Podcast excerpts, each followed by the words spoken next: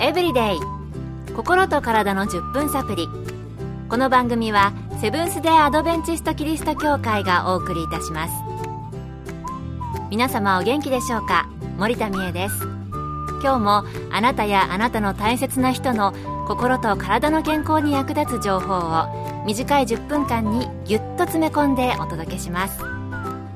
なおこの番組は健康情報番組で医師のアドバイスや治療に変わるものではなくすでに投薬を受けている方病院に通われている方はかかりつけの医師の指導のもとこの番組の情報も参考になさってください。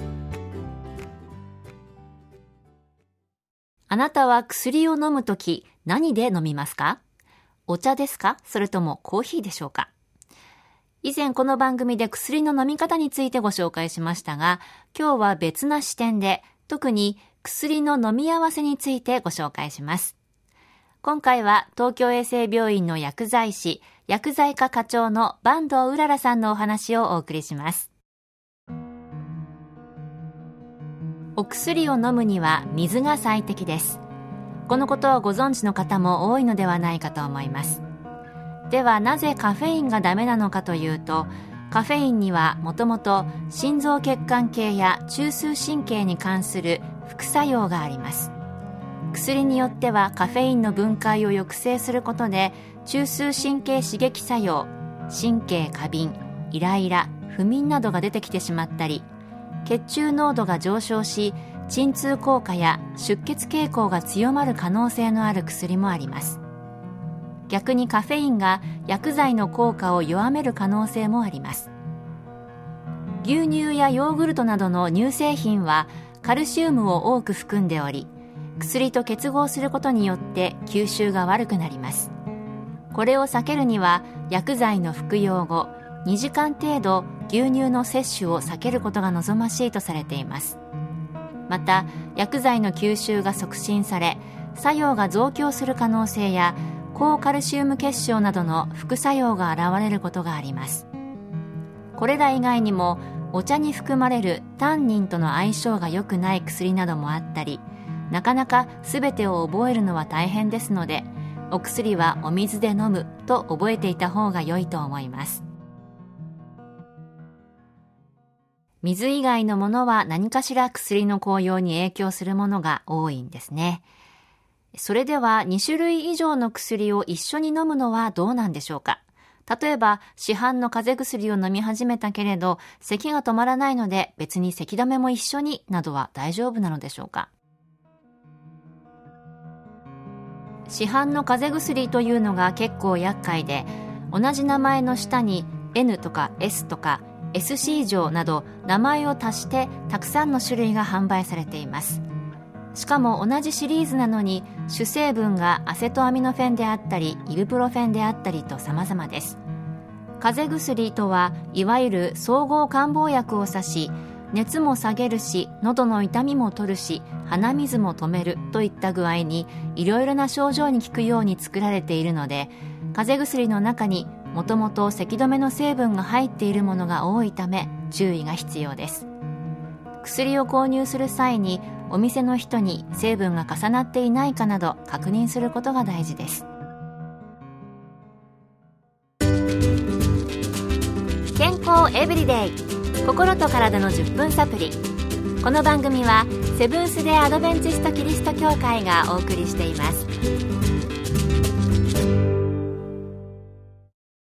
今日は薬の飲み合わせについて東京衛生病院の薬剤師薬剤科課長の坂東うららさんのお話をお送りしています。では、市販の薬で胃腸薬同士の飲み合わせはどうなんでしょう？坂東さんにお聞きしました。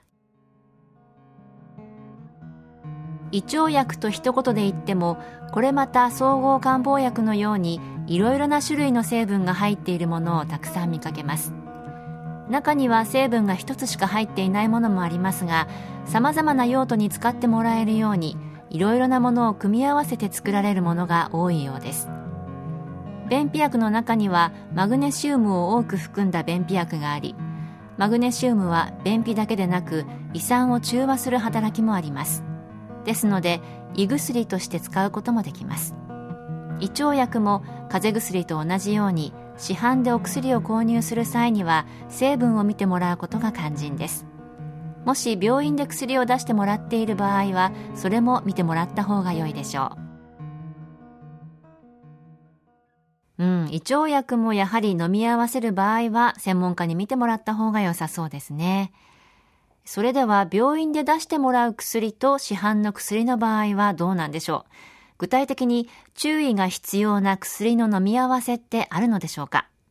痛み止めと風邪薬や咳止め、解熱剤などの飲み合わせ、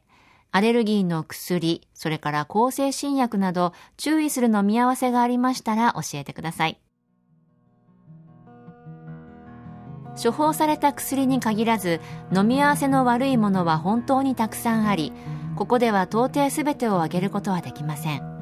ただ先ほどの話の繰り返しになりますが総合漢方薬には名前が同じでもシリーズによって主成分が違うものがあったり風邪の薬といっても解熱剤と同じ成分が入っていたり咳止めやアレルギーの成分が入っているものがあります。痛み止めと解熱剤は一つの薬で両方の作用を持っているものが多くアレルギーの薬は副作用で眠気の出るものがあり抗生新薬も種類によっては眠気の副作用が増強されることが多くあります。ですから注意する飲み合わせはと聞かれたら乱暴ですが全部注意してくださいと申し上げるしかありません。ただ解決法もあってそれを防ぐためにお薬手帳というものがあります。薬剤師としてこのお薬手帳はその患者様を知る上でもとても大事なものになりますのでぜひ手帳を活用していただきたいと思います特に大地震など有事の際にこの手帳が患者様の命綱となることもありますすぐに取り出せるところに保管することも大事です結局薬の飲み合わせに関しては専門家に相談してからにした方が良いということなんですね。そしてお薬手帳、いつもきちんとシールを貼ってすぐに見せられるように心がけたいと思います。これからの季節は風邪などをひいてお薬のお世話になる場合も多くなるかもしれませんね。どうぞ今日の放送を参考になさって正しくお薬をお使いください。今日の健康エブリデイいかがでしたか？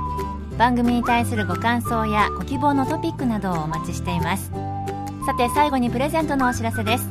今月は抽選で20名の方に福音社発行の「ようこそ高カレークラブへ」をプレゼントカレー年をとっても生き生き生活する秘訣を綴った書籍です。ご希望の方はご住所お名前をご明記の上郵便番号241-8501セブンス・テ・アドベンチスト協会健康エブリデイの係郵便番号241-8501セブンス・テ・アドベンチスト協会健康エブリデイの係までご応募ください。今月末の消印まで有効です。お待ちしています。健康エブリデイ。心と体の10分サプリこの番組はセブンス・デ・アドベンチスト・キリスト教会がお送りいたしました。明日もあなたとお会いできることを楽しみにしています。それでは皆さん Have a nice day!